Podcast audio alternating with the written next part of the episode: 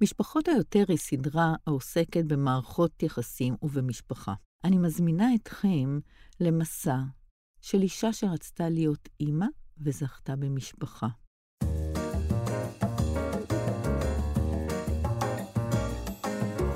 משפחות, או יותר.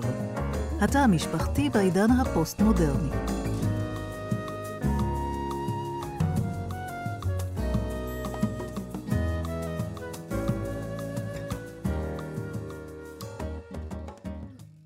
עמליה חציר, מטפלת זוגית ומשפחתית, והיום נדבר על משפחות שיש שני הורים, אבל הקשר בין ההורים הוא ממש לא קשר רומנטי.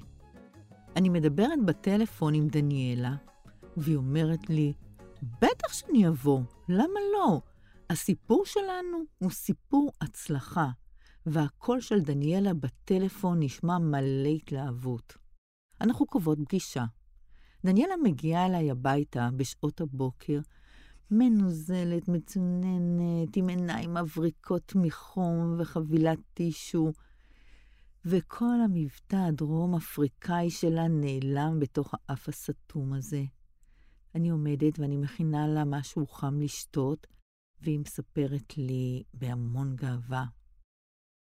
את יודעת, צליל, הבת שלי, ראתה שאני מרגישה ממש לא טוב, ואז היא אמרה לי, אמא, את אל תעשי שום דבר.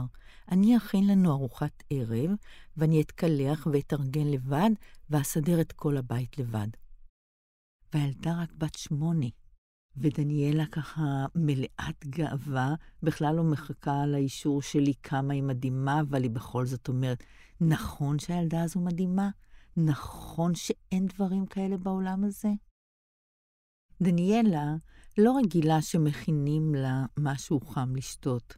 היא רגילה להסתדר לבד. היא כבר הרבה שנים חיה בישראל, וכל המשפחה שלה נשארה בדרום אפריקה. היא התגרשה לפני מספר שנים, ומאז היא באמת לבד והיא החליטה שהיא רוצה משפחה.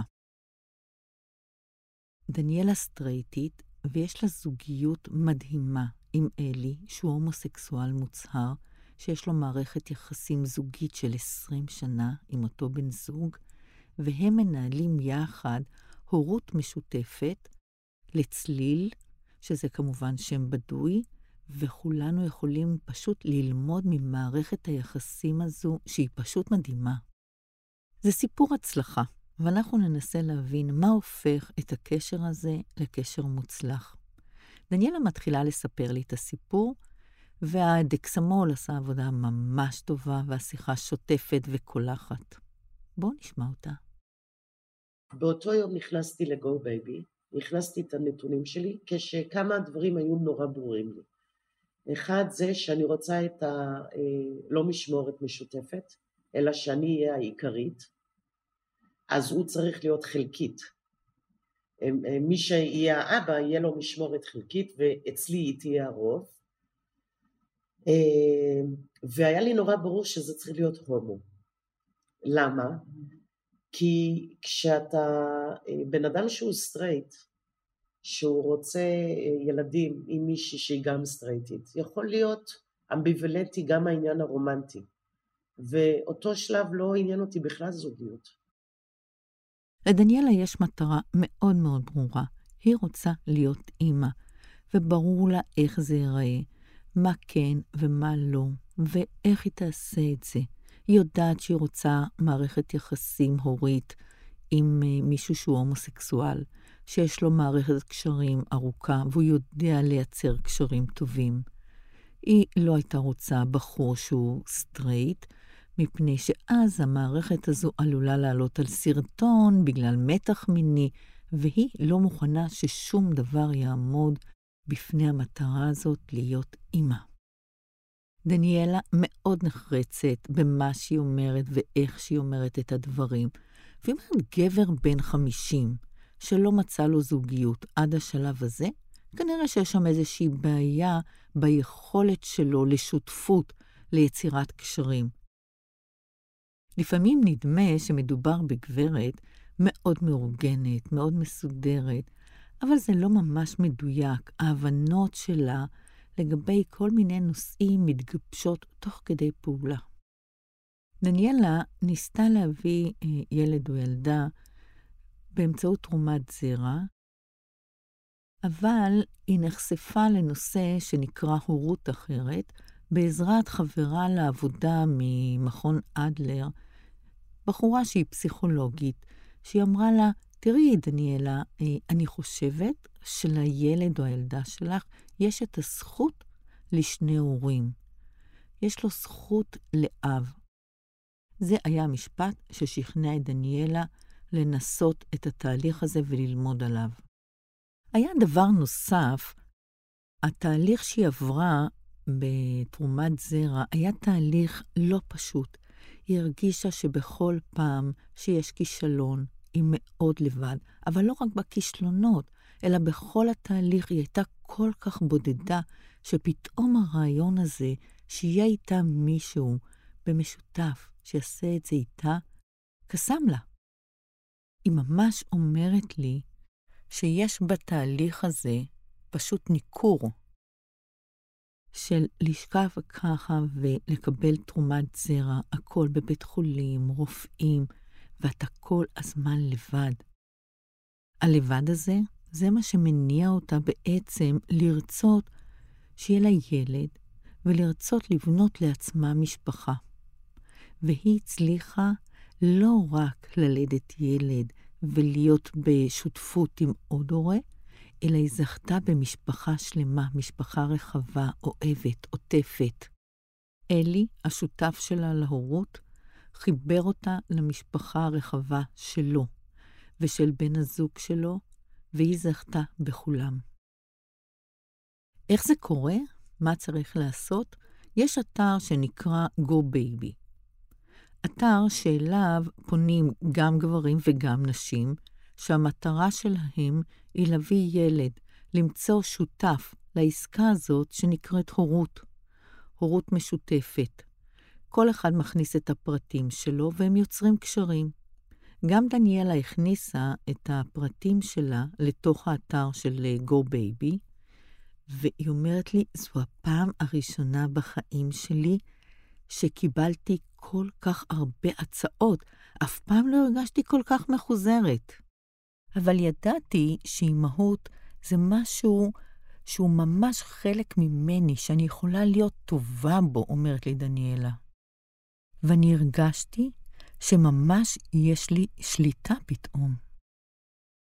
היא הכניסה את הפרטים שלה, והיא הייתה אז בגיל 38, והיא הייתה מוצפת בהצעות. ודניאלה אומרת לי, אני לא ידעתי את זה, אבל גיל 38 זה הגיל המושלם באתר הזה. זה נשמע לי קצת מוזר שיש גיל uh, מסוים, ואני שואלת אותה, למה, מה מיוחד בגיל הזה? ואז היא מסבירה לי, היא אומרת, תראי, מישהי צעירה יותר, היא יכולה להיכנס לתוך התהליך הזה בלי להבין אותו עד הסוף, בלי לבחור. חוץ מזה, בגיל 38, נשים כבר נמצאות uh, במצב שיש להן קריירה, הן מסודרות מבחינת מגורים, מבחינה כלכלית, הן יודעות מה הן רוצות, וגם מבחינה גופנית, זה סיכוי מאוד גבוה להיכנס uh, להיריון בשלב הזה. ולכן זה הגיל המושלם. הבנתי את זה רק בדיעבד, אומרת לי דניאלה, ואני שואלת את דניאלה, ואז, מה קורה אז? היא אומרת לי, זה תהליך מאוד מעניין. אה, זה כמו לצאת לדייטים, רק שאין פה שום דבר רומנטי. זה ממש סוג של חיזור אחד אחרי השנייה, אה, רצון לייצר משהו יחד, אבל אין שום דבר שקשור למערכת יחסים אה, זוגית, רק הורית. באתר הזה דניאלה הכירה את אלי. הוא בעצם היה המפגש הראשון שלה לאחר שיחת טלפון, והיא מתארת את זה. ישר אה, היו דברים שמאוד אהבתי. א', הוא עמד בזמנים, שלי זה מאוד חשוב וזה מראה על אה, כבוד. אה, דבר שני, הוא התעקש לשלם עליי, למרות שמה לי ולא. זאת אומרת, אה, תיארתי לעצמי עם כמה בחורות הוא עושה את זה, מה, כל אחד הוא משלם, ואכלנו ארוחה, זה לא היה קפה. אה, ומהר מאוד אה, התחלנו לדבר על מה החזון שלנו, וראיתי שיש במשותף הרבה. זה נשמע לי ממש מסקרן. אני מנסה להבין אה, מה קורה בדייט כזה, איך זה מתנהל, על מה מדברים שני אנשים זרים שרוצים אה, להביא ילד לעולם? מה שואלים? קודם כל אתה שואל אחד את השני מי אתה, מה אתה, איך היה הילדות שלך, אה, למה אתה רוצה לעשות את זה. אלי עושה את כל הצעדים הנכונים על מנת לבנות את האמון של דניאלה בו. הוא מגיע קודם כל בזמן, ומבחינתה להגיע בזמן זה לכבד אותה. הוא מספר על עצמו, הוא מדבר בצורה אותנטית, לא מסתיר, לא מחביא קשיים, שם את הדברים כמו שהם, וזה ממש מוצא חן בעיניה. היא גם מגלה שיש להם אה, רעיונות משותפים, אה, חזון משותף לגבי גידול ילדים. והיא שואלת אותו אם הוא היה מעדיף שהבן שלו יהיה לדוגמה הומוסקסואל, והוא אומר לה, בשום פנים ואופן לא, אני לא רוצה שיהיו לו חיים קשים. והיא נורא אוהבת את זה, והיא אוהבת את הכנות שלו. אבל היא הייתה צריכה להתגבר על uh, שני מכשולים שהיו מאוד קשים לפני המפגש עם אלי. הדבר הראשון היה, זה הנושא הזה של uh, הנטייה המינית שלו. Uh, היא אומרת, ההומו היחיד שהכרתי היה הספר שלי, והוא הוא ממש לא מועמד, בכלל לא בחלום אפילו, להיות אבא של ילד שלי. הייתי צריכה להתגבר על זה. והדבר הנוסף שהייתי צריכה להתגבר, היה על הנושא הזה של... אה, הוא לא היה אקדמאי, היו לו רק 12 שנות לימוד. אבל אחרי זה הבנתי שאני הולכת פה למערכת של הורות, לא זוגיות, וזה שחרר אצלי משהו. הסכמתי להיפגש איתו. הסכמתי להיפגש כי משהו בשיחה הראשונית בטלפון, בקול שלו, עשה לי את זה. הרגשתי איזה סוג של קרבה אל הבן אדם הזה, ותשמעי, אני זכיתי במפעל הפיס. מפעל פיס כזה אף אחד לא מוצא. אני כל כך שמחה שהקשבתי ללב שלי ולא לראש. את לא מבינה, את לא מבינה מי הבן אדם הזה. יש מערכת מורכבת קצת יותר ממה שנדמה לנו, כי גם לבן הזוג של אלי, שהוא בן זוג שחי איתו כבר 20 שנה, יש ילד עם אישה שהיא סטרייטית, ויש לו משפחה, ולאלי יש משפחה, ובאיזשהו אופן צריך לאגד את כולם או להסתדר עם כל הדבר הזה ביחד. אבל הצלחנו ליצור כימיה ויצאנו יחד לדרך. מההיכרות שלי את הנושא של זוגות אה, מעורבים, של סטרייטית עם אה, הומוסקסואל, עלולה להיווצר איזושהי פנטזיה אצל האישה שהקשר הזה יהפוך להיות מקשר הורי לקשר זוגי על כל המשמעויות שלו, וצריך לעבור את המכשול הזה, אם זה נוצר, על מנת לייצב את המערכת ושיוכלו להמשיך קדימה. דניאלה מספרת לי שאחרי כל המפגשים ביניהם, וכל התהליך שהם עברו, כשהכול כבר נהיה בשל להתחיל את התהליך, היא מרגישה שהדברים לא ממש קורים.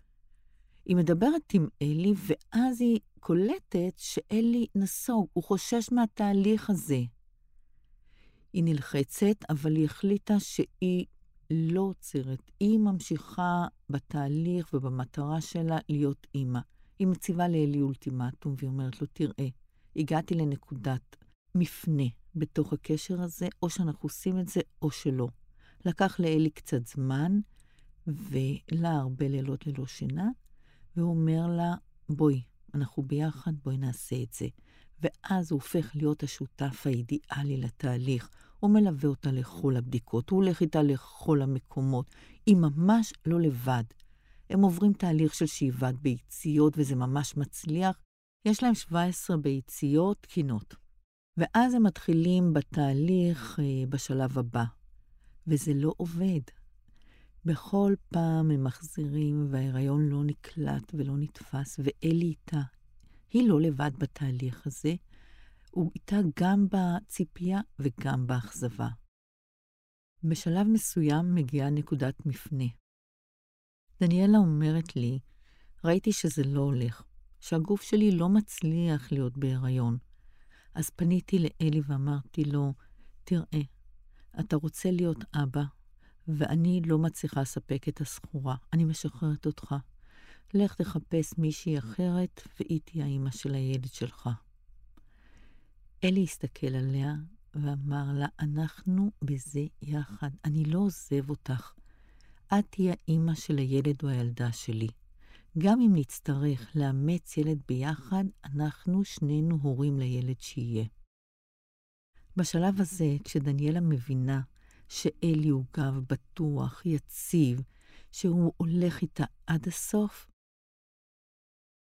ואחרי שנשארו רק שתי ביציות, הביצית האחרונה היא צליל, הבת שלהם. הגוף שלה הצליח לקלוט את ההיריון ולעבור אותו בצורה טובה.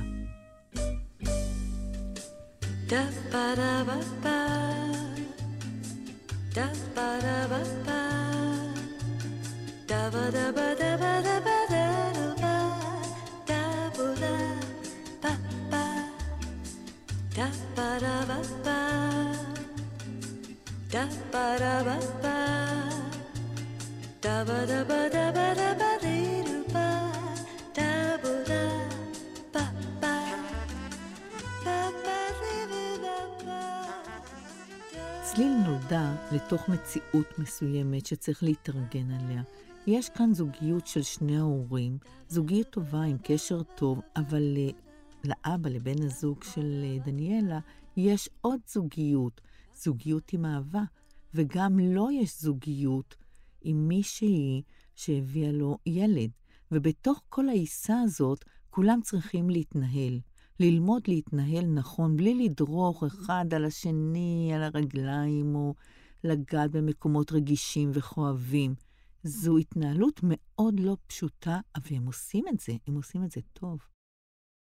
אני שואלת את אה, דניאלה, איך אפשר בכלל לריב כשיש כל כך הרבה גורמים שמעורבים ויודעים על הדברים האלה, ששום דבר לא נשאר בין השניים? בתוך מערכת כזו חשוב מאוד לייצר גבולות בין תתי המערכות, שהגבולות האלה יהיו יציבים, אבל גם שתהיה בהם גמישות שתאפשר פעולה גם לזוג וגם בין האנשים מחוץ לבני הזוג. ואז היא אומרת לי, תראי, לי ולאלי היו רק שתי מריבות uh, רציניות, והמריבות האלה הובילו לנקודת מפנה. דניאלה מספרת לי על אחת המריבות. היא נסעה למשפחה שלה עם צליל לדרום אפריקה. היא מאוד התגעגעה להורים שלה, לאחים שלה. אה, ואז היה משהו, והיא הייתה צריכה להתעכב עוד כמה זמן שם. והיא שולחת אה, לאלי הודעה, היא מדברת איתו בעצם, ואומרת לו שהיא מתעכבת. ואז בואו תשמעו מה התגובה של אלי לעניין הזה. שלחתי לו אס.אם.אס, אה, במקום לחזור ביום ראשון, אנחנו חוזרים ביום שלישי, והוא שטף אותי באס.אם.אסים, איזה חוצפה, ו- ואני מתגעגע אליה, וזה לא בסדר, ו... ואמרתי לו, אנחנו נדבר על זה כשאני אחזור. וחזרתי, אחרי, אה, למחרת, נפגשנו בפארק, והוא אמר, אני רוצה לדבר איתך, הוא גם היה מאוד כעוס. אני חושבת שאם אנחנו נעקוב אחרי המריבה שלהם, נוכל ללמוד איך דברים אה, יכולים להיעשות בצורה אחרת, שונה, טובה. היא לא מגיבה. דניאלה, עם כל הכעס והפגיעות, אומרת לו, אוקיי, אנחנו נדבר על זה כשנגיע, היא קובעת איתו פגישה, רק איתו. אלי מגיע מלא רוח קרב ורוצה לכעוס עליה איך היא עושה מה שהיא רוצה, והיא לוקחת את הילדה ולא מבקשת ממנו אישור, ושהוא נורא מתגעגע והוא כעוס נורא. אבל אז היא אומרת לו, אלי, חכה רגע, בוא תקשיב רגע לצד שלי, ואז נמשיך ואני אקשיב לצד שלך. והיא אומרת מאוד בפשטות, תראה, אתה יצאת לחופשה לפני כן, על חשבון הזמן שלך עם צליל. אני פרגנתי לך את החופשה הזאת. נהנית, היה בסדר, אני נשארתי מהילדה, לא אמרתי כלום, זה בסדר בעיניי. ואני נסעתי אחרי תקופה ארוכה לבד בארץ, בלי משפחה. אז נסעתי והתעכבתי ליומיים. מה קרה? למה אתה לא יכול לפרגן לי? והיא ממשיכה ואומרת לו, אתה יודע, אנחנו נחתנו, אני וצליל, באמצע הלילה, בשדה תעופה, אני לבד, עם ילדה קטנה, תינוקת, עם עגלה, עם כל הבקבוקים, עם כל החיתולים, עם כל הדברים. חשבת אולי לבוא ולעזור לנו? לקחת אותי חזרה הביתה? חשבת על זה שאני מגיעה לבית ריק ואין בו כלום? אולי לקנות לנו חלב או לחם או גבינה, שיהיה לי מה לאכול כשאני מגיעה? מה שאנחנו רואים כאן זה שני דברים. דניאלה מצליחה ליצור דיאלוג בונה. היא לא מגיבה בזמן אמת, היא מאפשרת תנאים שהם יוכלו לדבר רק שניהם, אחד מול השני, אבל גם אלי מפנה את הכעס שלו כדי לשמוע אותה. הוא יכול להיכנס לנעלי הזולת, לנעליים שלה, ולראות את המציאות דרכה. מה קשה לה, מה כואב לה, ולהזדהות, להיות אמפתי למה שקורה לה. והוא מבין שקורה כאן משהו, ודניאלה מתארת לי מצב שבחור בגובה מטר תשעים, מתחיל לרדת לאט-לאט ככה בכיסא ולהבין שגם הוא יש לו חלק. וכשהוא מצליח לראות את דניאלה, מעבר להיותה האימא של הבת שלו, לראות אותה כאדם, את הקשיים שלה, כאן מגיעה נקודת המפנה שלהם בקשר. הם הופכים להיות חברים הרבה יותר טובים. התקשורת ביניהם הופכת להיות תקשורת טובה ובונה.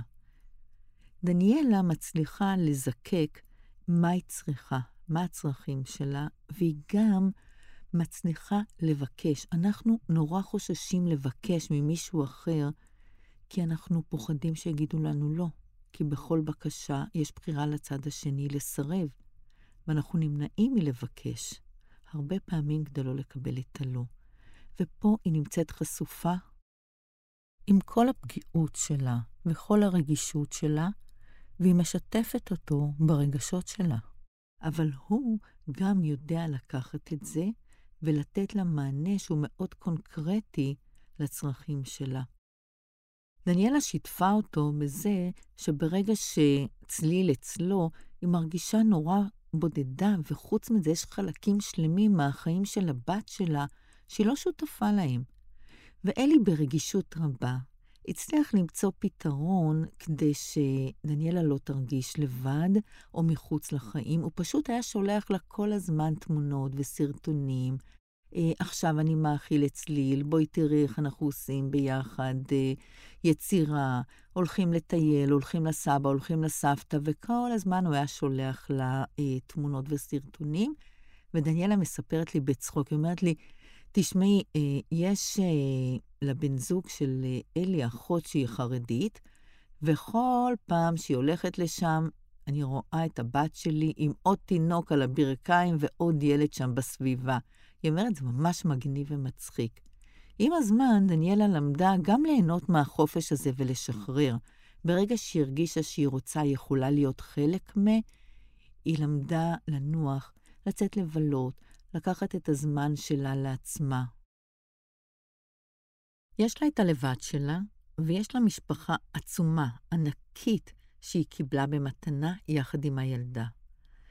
והיא אומרת לי, אני לא מכירה עוד ילדה כמו צליל, שהיא עטופה בכל כך הרבה אנשים שאוהבים אותה. זו ילדה הכי אהובה בעולם. ואז דניאלה מספרת לי שהיא מארחת ומתארחת, וכל החגים הם עושים ביחד עם כל המשפחה, ויש איזה משהו שנורא הצחיק אותה. ביום העצמאות האחרון, לא מזמן, היא אירחה את כולם, כולל המשפחה וההורים של בן הזוג של אלי. ואז היא עומדת במטבח, מטבלת את הסלט ומקשיבה לשיחה של אימא של בן הזוג של אלי מנסה להסביר לחברה מי זו דניאלה. האישה הזו מתחילה להסתבך בהסברים של מי זו בעצם דניאלה וה... וצליל. היא אומרת לחברה שלה, אני נמצאת בבית של האימא, של הבת, של הבן זוג, של הבן שלי, יחד עם הנכד השני, ובת הזוג אה, שהביאה ילד עם הבן שלי, וכולנו יחד אה, עושים על האש כאן. והיא קראה לצליל הנכדה שלי. ודניאלה אומרת לי, אני פשוט נחנקתי מרוב התרגשות. מדובר בילדה בת שמונה. ואני שואלת את דניאלה, האם היא שואלת שאלות, האם היא מתעניינת בנושא הזה של בן הזוג של אבא, למה ההורים לא גרים ביחד, או כל שאלה אחרת שקשורה להומוסקסואליות. ודניאלה אומרת לי שהיא לא ממש שואלת, אבל הם כן מדברים על זה.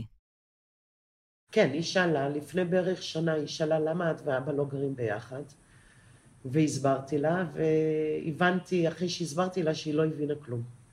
מה זאת אומרת? זאת אומרת שהיא בכלל לא הבינה את הקונספט של הומואים, ו- ושיש כל מיני... הסברתי לה שיש כל מיני משפחות.